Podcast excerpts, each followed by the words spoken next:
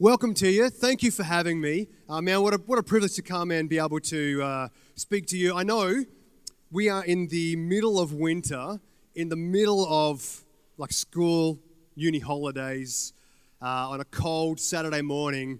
And so chances are very good, and most of you would have been here last night as well, um, uh, singing and uh, enjoying each other's company. And so, you know, waking up this morning was probably a bit of a challenge to begin with. So, uh, what I'm hoping is that you have some, uh, even a little bit of energy and attention left uh, for a what will hopefully be somewhat brief, but probably not so brief uh, look this morning. Is that okay?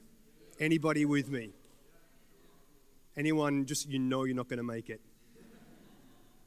A few. That's okay. That's why uh, I think they left it purposefully cold in here uh, so that we would all be able to stay awake. That's great. Uh, so today, uh, I'm going to be speaking about, I mean, this whole conference is about encountering God. How do we do that? What does that look like to encounter God? And today, I'm going to be talking about how do we, how do we encounter God when it doesn't feel like God's around? How do we encounter God, in particular, God, through suffering or trial or weakness. How do we do that? What does that even look like? Are we, are we people because we're in Christ? Are we people who uh, no longer have weakness, who no longer have brokenness, who no longer have trials, who no longer have suffering? We just prayed for Christians throughout the world who are going through significant trials and suffering now. Do we just send them a text message, hey, bro, you should just have some more faith and then maybe you wouldn't be suffering so bad? Or, or are we to expect suffering? And if we are, what does that mean in terms of us encountering God? Uh, right, uh, right in uh, Peter's first letter, uh, towards the beginning of his letter, he writes this. He writes this If, when you do good and suffer for it, you endure, this is a gracious thing in the sight of God. For to this you have been called. Because Christ also suffered for you, leaving you an example so that you might follow in his steps. He committed no sin, neither was there deceit found in his mouth.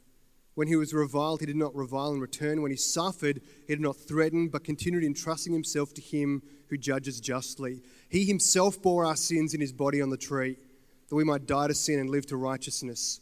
By his wounds you've been healed. For, how were you healed? For you were straying like sheep, but have now returned to the shepherd and overseer of your souls. So here, here's my contention for today. Here's my uh, thesis for this morning, if you like. If you know you're not going to make it all the way through the next like 25, 30 minutes, uh, here's the deal. You have been called to suffer like Jesus. You've been called to suffer like Jesus. Uh, it's right there in Scripture. In fact, we just sang, All your promises are yes and amen.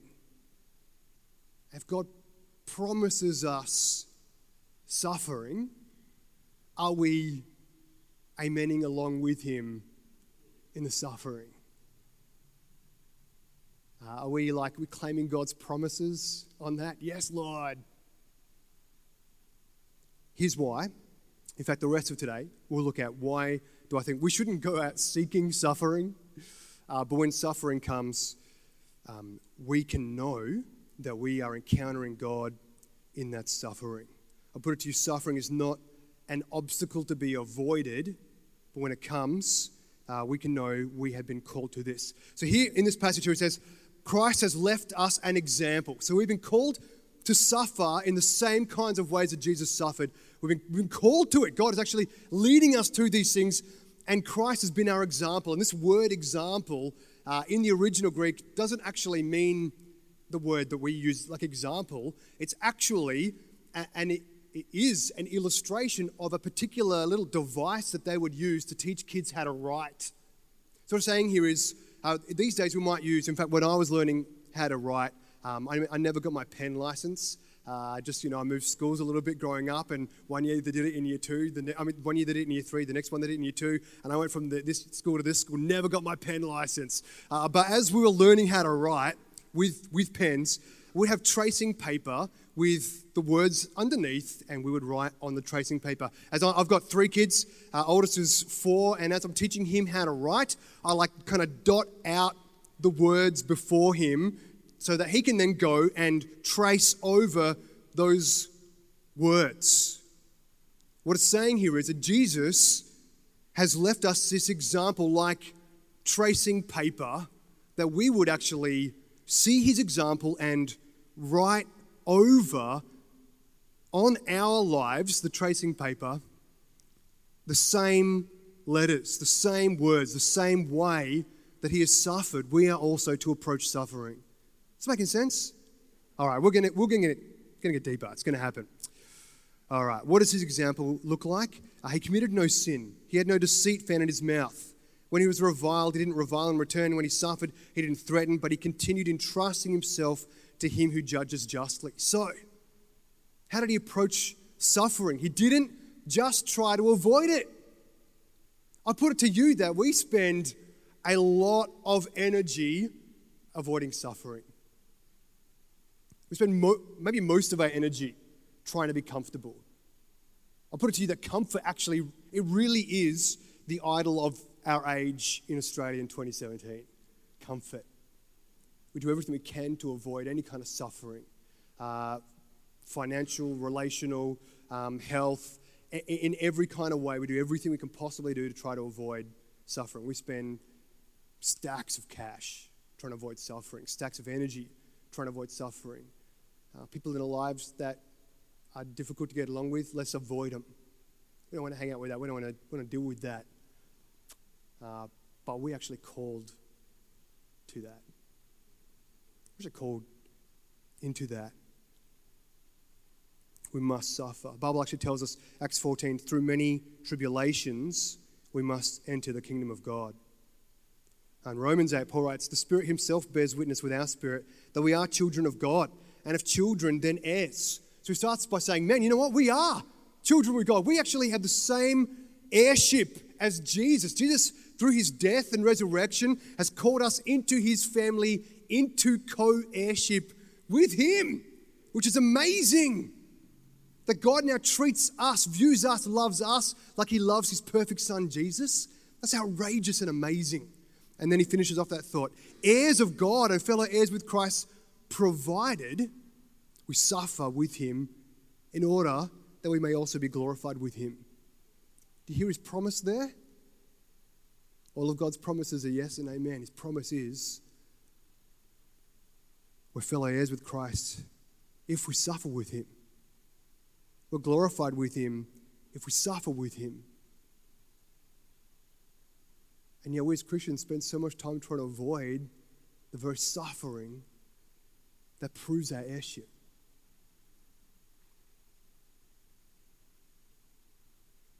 This is why Paul can boast in his weakness.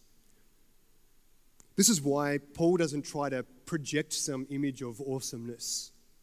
This is why Paul doesn't hop on Facebook and uh, curate all of the photos that make him look awesome and untag himself in all the photos that make him look less awesome. This is why he can, uh, he, this is why when he puts out his resume, he's not saying, well, I, I am this kind of awesome. In fact, in one, in one place he does say, you know, I am, I'm uh, of the Benjamin clan. I'm, you know, circumcised on the eighth day, trained like this, um, raised under this guy, zealot of zealots. I know way more than you do, qualified way more than you are, holy way more than you are, and said, you know what? I don't hold on to any of my righteous works. You know what I boast in? He says, I boast in my weakness. In fact, 2 Corinthians it says, On my own behalf, I will not boast except in my weakness. He's not trying to make himself look awesome. He's not trying to avoid suffering. He's not trying to, not only is he not trying to avoid suffering, he's not trying to avoid the appearance of suffering. He said, Though I, if I should boast, I would not be a fool, for I'd be speaking the truth but I refrain from it so that no one might think more of me than he sees in me or hears from me. So, to keep me from becoming conceited because of the surpassing greatness of the revelations, A thorn was given me in the flesh, a messenger of Satan to harass me, to keep, to keep me from becoming conceited. Three times I pleaded with the Lord about this, that it should leave me. But he said to me, My grace is sufficient for you, for my power is made perfect in weakness. So, here's what's going on here. He said, A thorn was given me in the flesh, thorn was gifted to me. How can a messenger from Satan be a gift? Sounds like a horrific kind of gift. Please don't come to my party next year. Three times he pleaded with the Lord that it should leave me. And the Lord said, My grace is sufficient, for my power is made perfect in weakness. Therefore, he says, I will boast all the more gladly. He says, I will glory in my weakness, so that the power of Christ might rest upon me. For the sake of Christ, then, I am content with weaknesses, insults, hardships, persecutions, and calamities. For when I am weak, then I am strong. Here's, the, here's what I think is the key as I read this scripture and, and through 1 Peter. We don't suffer in our weakness and then become strong. It's not like uh, when you go to the gym and you work out and the muscles all break down and you get weak, but over time that makes you stronger. That's not what he's saying here. He's not saying you'll develop perseverance and you, you'll just become a stronger person. He says, in your weakness, you're strong. In your weakness, my power is made perfect in weakness. If Christ's power is made perfect in our weakness, why are we trying to be strong? in our own self, in our own right. Why are we doing that? Why are we trying to look like we've got it all together? Why are we trying to look like we, we are awesome and not that we are weak, but Christ is awesome?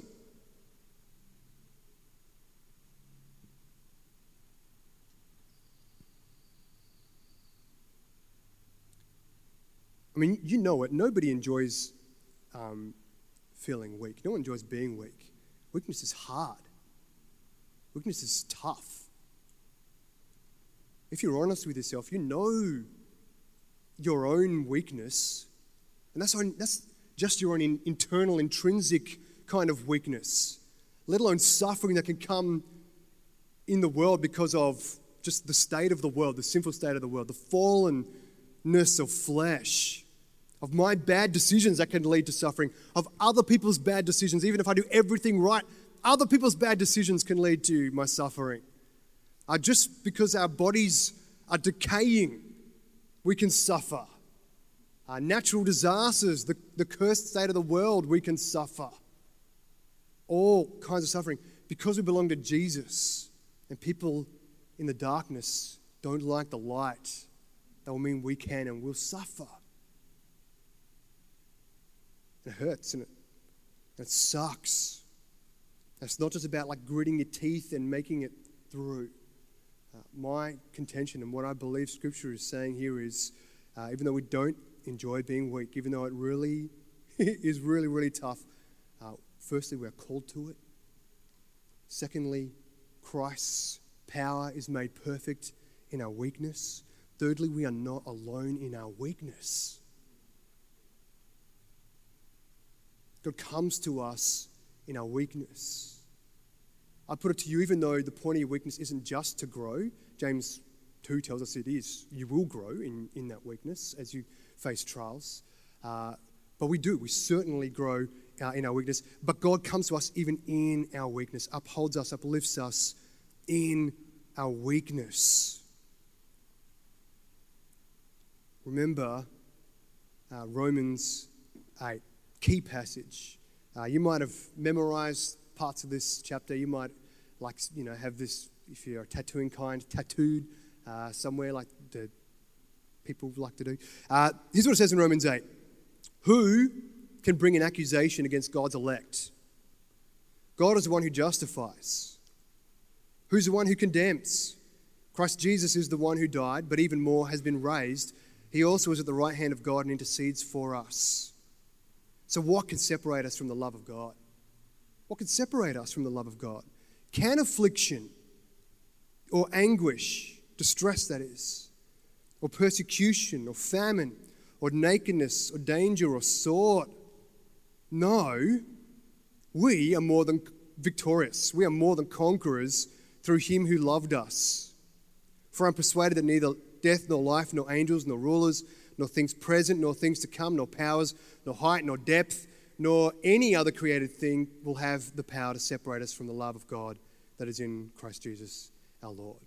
So, firstly, who can bring an accusation here? It's a rhetoric question. Nobody. If you belong to Jesus, nobody can accuse you.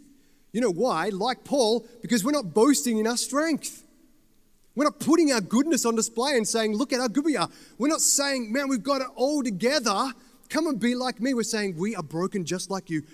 Come to the guy who has made us whole, even in our brokenness, who made us in our weakness.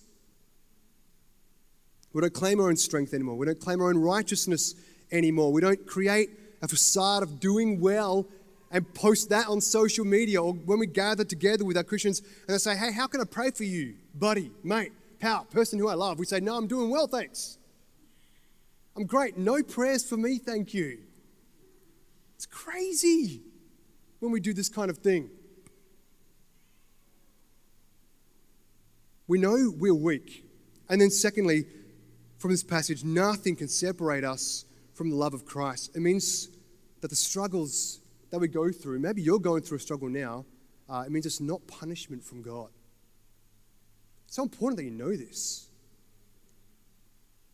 Because you, right, everybody here right now, has either just come out of some significant struggles or suffering, is you're currently in the middle of some difficulties or trials, or you're staring down the barrel of some significant trials.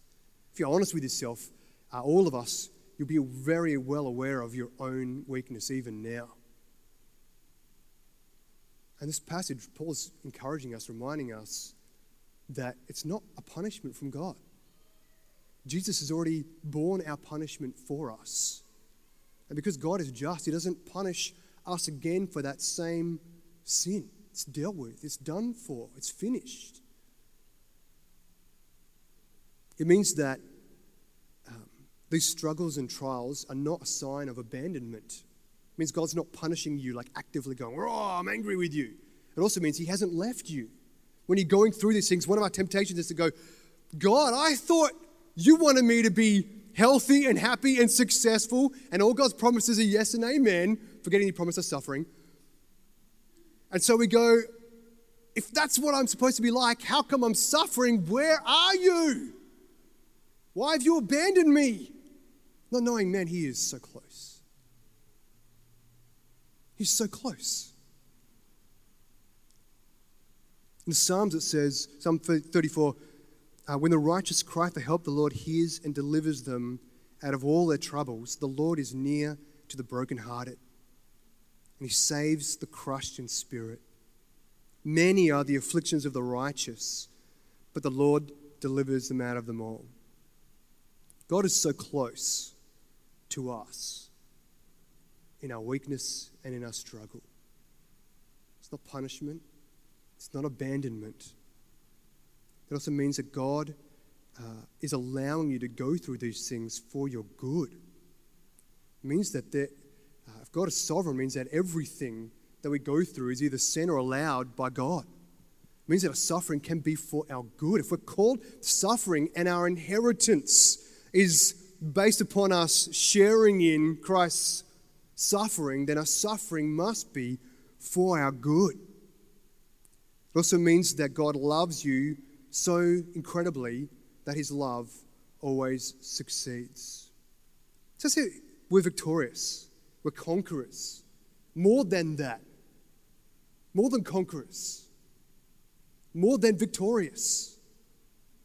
When we're talking about what does it mean to be in the love of God, it means that it, means that you, if you take like someone who is victorious, someone who has won, the victor, the winner, you are much m- more than that in Christ.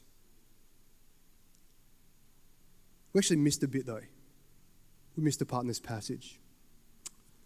Uh, If we read it again, who can separate us from the love of Christ? Can affliction or anguish?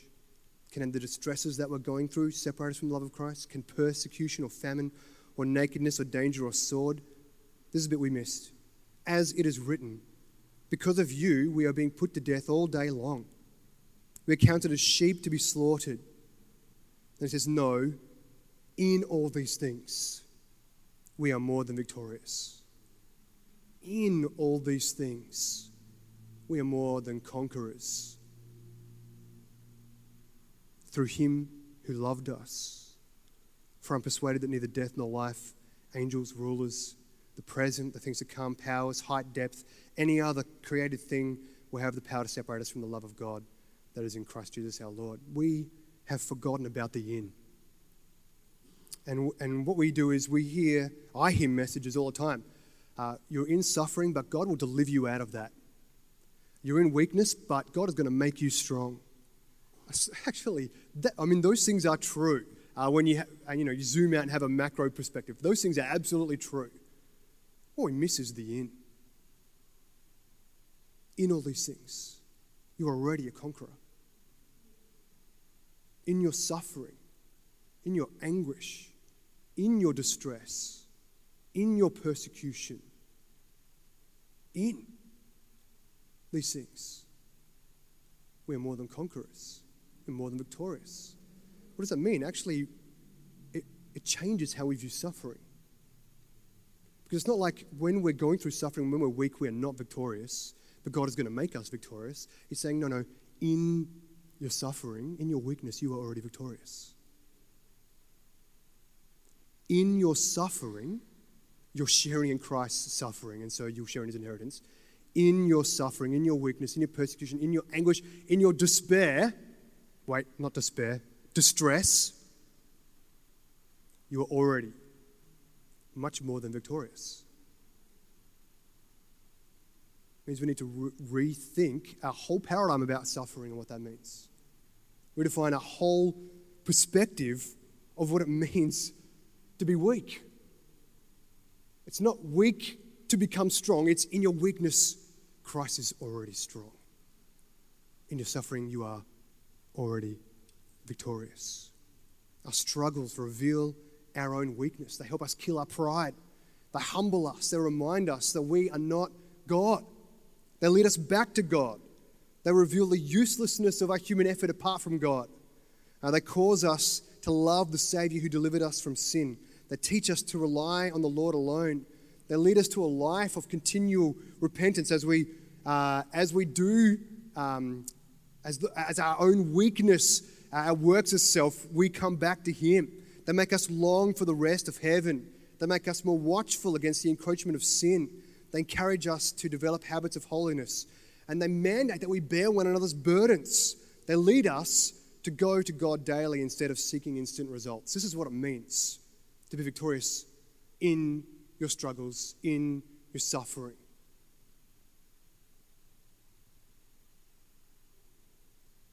It's not that the weaker you get, the Spirit makes up for your lack and brings you back to the standard of strength. But that the fleshly strength you're striving in so hard to do things in your strength, uh, it's actually your greatest weakness. The things you're striving for to try to do in your own effort, it's actually working against your victoriousness. Not only that, uh, it's potentially diminishing or at worst destroying your witness. Because no, you're no longer saying, Look at how glorious Jesus is, even in my weakness. You're saying, Look at how good I am. Look how together I've got it. Uh, I've got a mate who was recently released from prison. He's on the anklet, like home detention. And um, actually, got a bunch of mates uh, on home detention. And uh, one of them, he he'll wear shorts when he goes out. He's like, I'm a Christian now. Uh, my old me, that's not me anymore. Like people can know I'm in home detention because I'm pointing to Jesus. This is amazing. I've got another mate at home detention. He wears jeans. Uh, doesn't doesn't want to like any anybody to know. And I keep saying to him, man, don't you realize like that's you're not that guy anymore. And even if you do, sin, like God's grace has covered that's, that sin. Uh, you can be completely real with people now.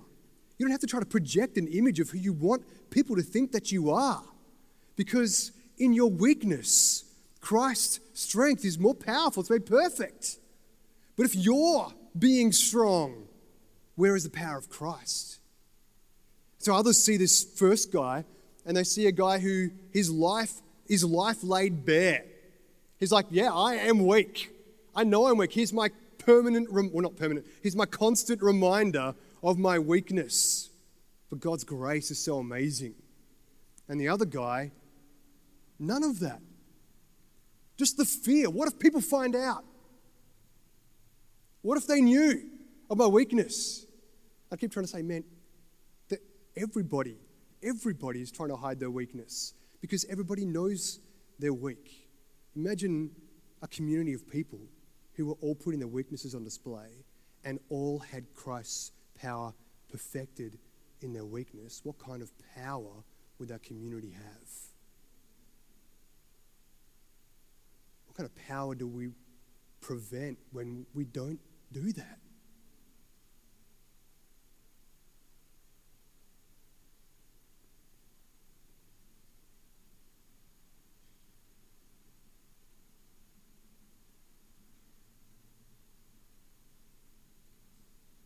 Just going to skip a bunch because we're running out of time. If, if these kinds of things um, doesn't match with your definition of like victorious, if like that doesn't sound very victorious, uh, I put it to you, we need to either uh, redefine what victory actually means and looks like, uh, or redefine what suffering means and looks like. You look at even the writers of the New Testament, uh, or just even the apostles, consider the, the 12 apostles man, that had suffering. They exampled after Jesus. They, they took that tracing paper and tried as they would in the power of the Holy Spirit to mirror just after Jesus. And they did. And did they suffer? Uh, Apostle Peter, he, he ended up uh, being crucified upside down. Andrew was also crucified uh, on an X shaped cross. Matthew was impaled to the ground and then beheaded. Bartholomew was flayed to death. Uh, Philip was impaled by iron hooks in his ankles and hung upside down till he died. James was beheaded. Uh, Matthias, who was stoned, then beheaded. Uh, the other James was thrown from the top of a temple, then beaten to death. Jesus' brother James was thrown off a 30 meter cliff, survived, then beaten to death with clubs. Um, John was boiled alive, didn't die, and was exiled to like this rocky island. Paul was beaten, stoned, shipwrecked, jailed, left for dead, and then most likely beheaded. And these are the guys who we go, these are like the, the founders of the church. These are the guys who walked with Jesus. These are the guys who first received the Holy Spirit at Pentecost. These are the guys uh, who wrote the New Testament. These are guys uh, who saw thousands become Christians and turn to God in, in a day, in a moment, and how they suffered and how they were victorious in their suffering. They didn't try to wait till their suffering was finished to claim victory. They didn't wait till they were over their weakness to then go out and do some things for Jesus. They didn't wait till they got their stuff together before they went and approached God. In their weakness, they were stronger. It's Christ's strength. In their suffering, they were more than conquerors because of the love of Christ. Is this making sense? Is this too hard a word?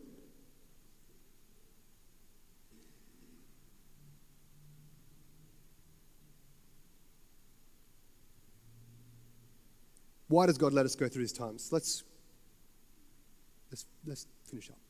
Why does God let us go through these hard times? So when we know we need to share in Christ's suffering, so we share in his inheritance. But it's also for your joy that God lets you suffer. Uh, James 1 Consider it pure joy, my brothers, when you face trials of many kinds. Uh, in the original Greek, um, this word joy means joy. It's joy. Uh, other ways this has been translated um, count it all joy in the KJV. Consider yourselves fortunate in the TEV. Consider yourselves fortunate when you face trials of many kinds. Another translation says, uh, when you face these trials, greet them as friends. How do you greet a friend? I greeted a bunch of friends this morning and was greeted by them. I, you know, put out a hand, received with a hug. This is what James is telling us. When we, when we come against trials, you know what our natural proclivity is and everything, and all, all of your friends probably, uh, unless they're here today or have a really good understanding of suffering, will say, try to avoid the suffering. And James says, give it a big hug. Greet it as friends. Why? He goes on, because you know that the testing of your faith produces steadfastness, and let steadfastness have its full effect that you may be perfect and complete, lacking in nothing. But if we avoid the suffering, if we avoid the suffering, how does our faith produce steadfastness? How does our steadfastness have its full effect? And how are we perfect and complete, lacking in nothing? It's for your joy. Uh, also, so that we would turn to Him, so we would know that uh, it's Christ's strength. If God has called you to do something that you go, man, I just can't do that. I'm not big enough. I'm not good enough. I'm not strong enough. Uh, then you're finally in the place where you can go and do that thing. Uh, 2 Corinthians 4 We don't want you to be unaware, brothers, of the affliction we experienced in Asia if we were so utterly burdened beyond our strength that we despaired of life itself, indeed, we felt that we had received the sentence of death, but that was to make us rely not on ourselves, but on God who raises the dead. Here's the perspective on suffering. You know why we went through this, Paul's saying? So that we would know that we'd have to rely on God, not try to do this in our own strength, not try to make ourselves look better than we are, not try to muster up our volition to go and do this thing but so that we would know and rely in his strength. He delivered us from a deadly peril, and he will deliver us. On him we've set our hope that he will deliver us again. You also must help us by prayer so that many will give thanks on our behalf for the blessing granted us through the prayers of many. So again, he's just saying, so that God will get the glory, so that you will see that God answers prayer, that it's his strength. What are you facing? You have relational difficulties. Do you have health difficulties? Uh, have you have, do you have financial hardship? Difficulty at work or difficulty at study? Is a struggle, struggle with a family member? Uh, struggle with not being able to find work, struggling with some mental health issues, you're struggling just with purpose in life. Maybe you've got friends who are struggling significantly. I've got a friend whose mum killed herself last week. She's going through difficulties. She's going through struggles. And man, is the gospel at work in that family. They have a biblical perspective on suffering? Do you fear for the future, or do you not see the future for you?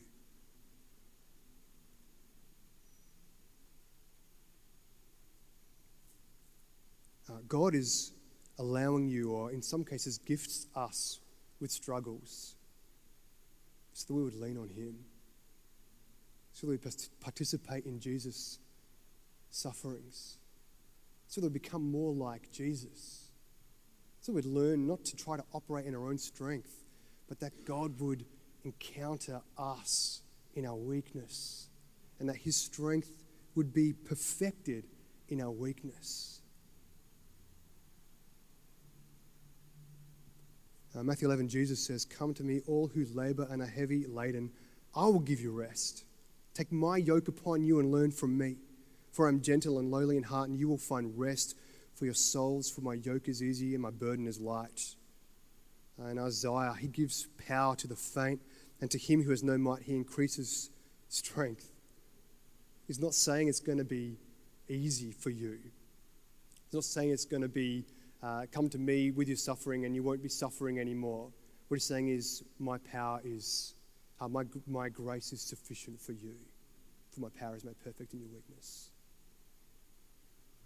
And so we embrace suffering as a friend. Again, don't go pursuing suffering like you would a friend, but when suffering comes, embrace it like a friend. Don't just try to go, well, how can I immediately and in the shortest amount of time end my suffering? But go, what, am I, what am I learning in the suffering? How am I growing in the suffering? How am I participating with the sufferings of Christ as I go through this next period of time in my life? It means we treat suffering differently. Thirdly, how we treat uh, why do we have suffering? So that we turn to each other. You're actually made for community to do it together. You're not made to go it alone. One of, our, one of the things that you might default to when you go through hard times is, well, I'm just going to withdraw from community until I have sorted this thing out in my life, and then I'll come back into community so that nobody knows how weak I am. It's the exact opposite thing that you're created to do. Galatians 6 2, bear one another's burdens and so fulfill the law of Christ. You want to fulfill the law of Christ? You need to be both bearing somebody else's burdens, stepping into their weakness, and also letting your weaknesses, letting your burdens be borne by others. We've got to do it. We don't do it well, and so we're allowed to go through suffering so that the facade of who we want people to believe that we are sinfully is actually demolished and people would know who we really are. And lastly, so that He would get the glory. God doesn't want to share His glory. He will give us, He will gift us glory. That's, that's His glory. He doesn't share His glory. And so the idea is that we are not awesome. And as long as we try to project an image of our own awesomeness, not only do we not encounter God in our suffering, we do diminish our um, witness of the gloriousness of the gospel at working in our lives, but we also rob God of his glory because he wants his power to be made known and shown in our weakness. And for that to happen, we've got to be weak.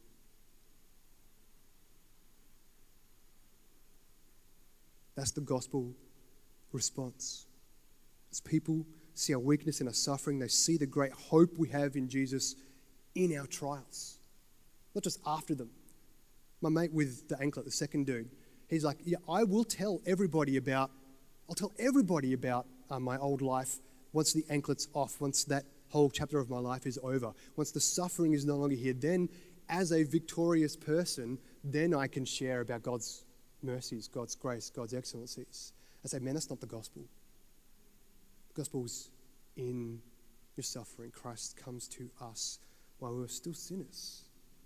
In the midst of the mess, Christ steps into it. And in the mess, in the weakness, in the suffering, we can say, Look at us suffering, and look how joyful we are because we know God. Look at the hope we have at the bottom of the pit because we have Jesus. If we have nothing but Jesus, we have everything. And as long as we communicate that, we communicate the gospel. When we communicate, well, I have everything together, and now be like me who has everything together, all you have to do is receive Jesus, that's not the gospel.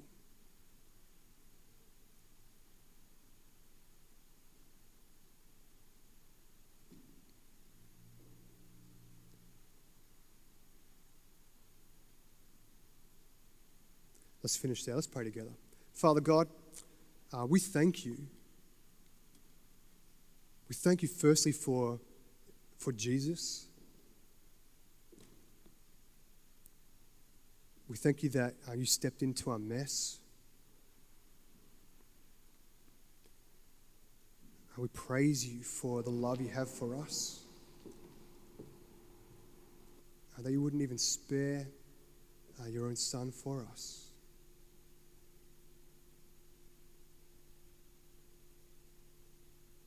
And we know because of um, Scripture, because the Holy Spirit uh, even testifies inside of us, we know that you're for us, that you love us, that nothing separates us from your love.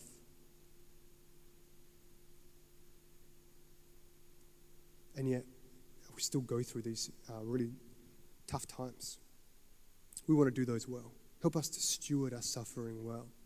Help us to not waste our suffering by just trying to avoid it or get out of it.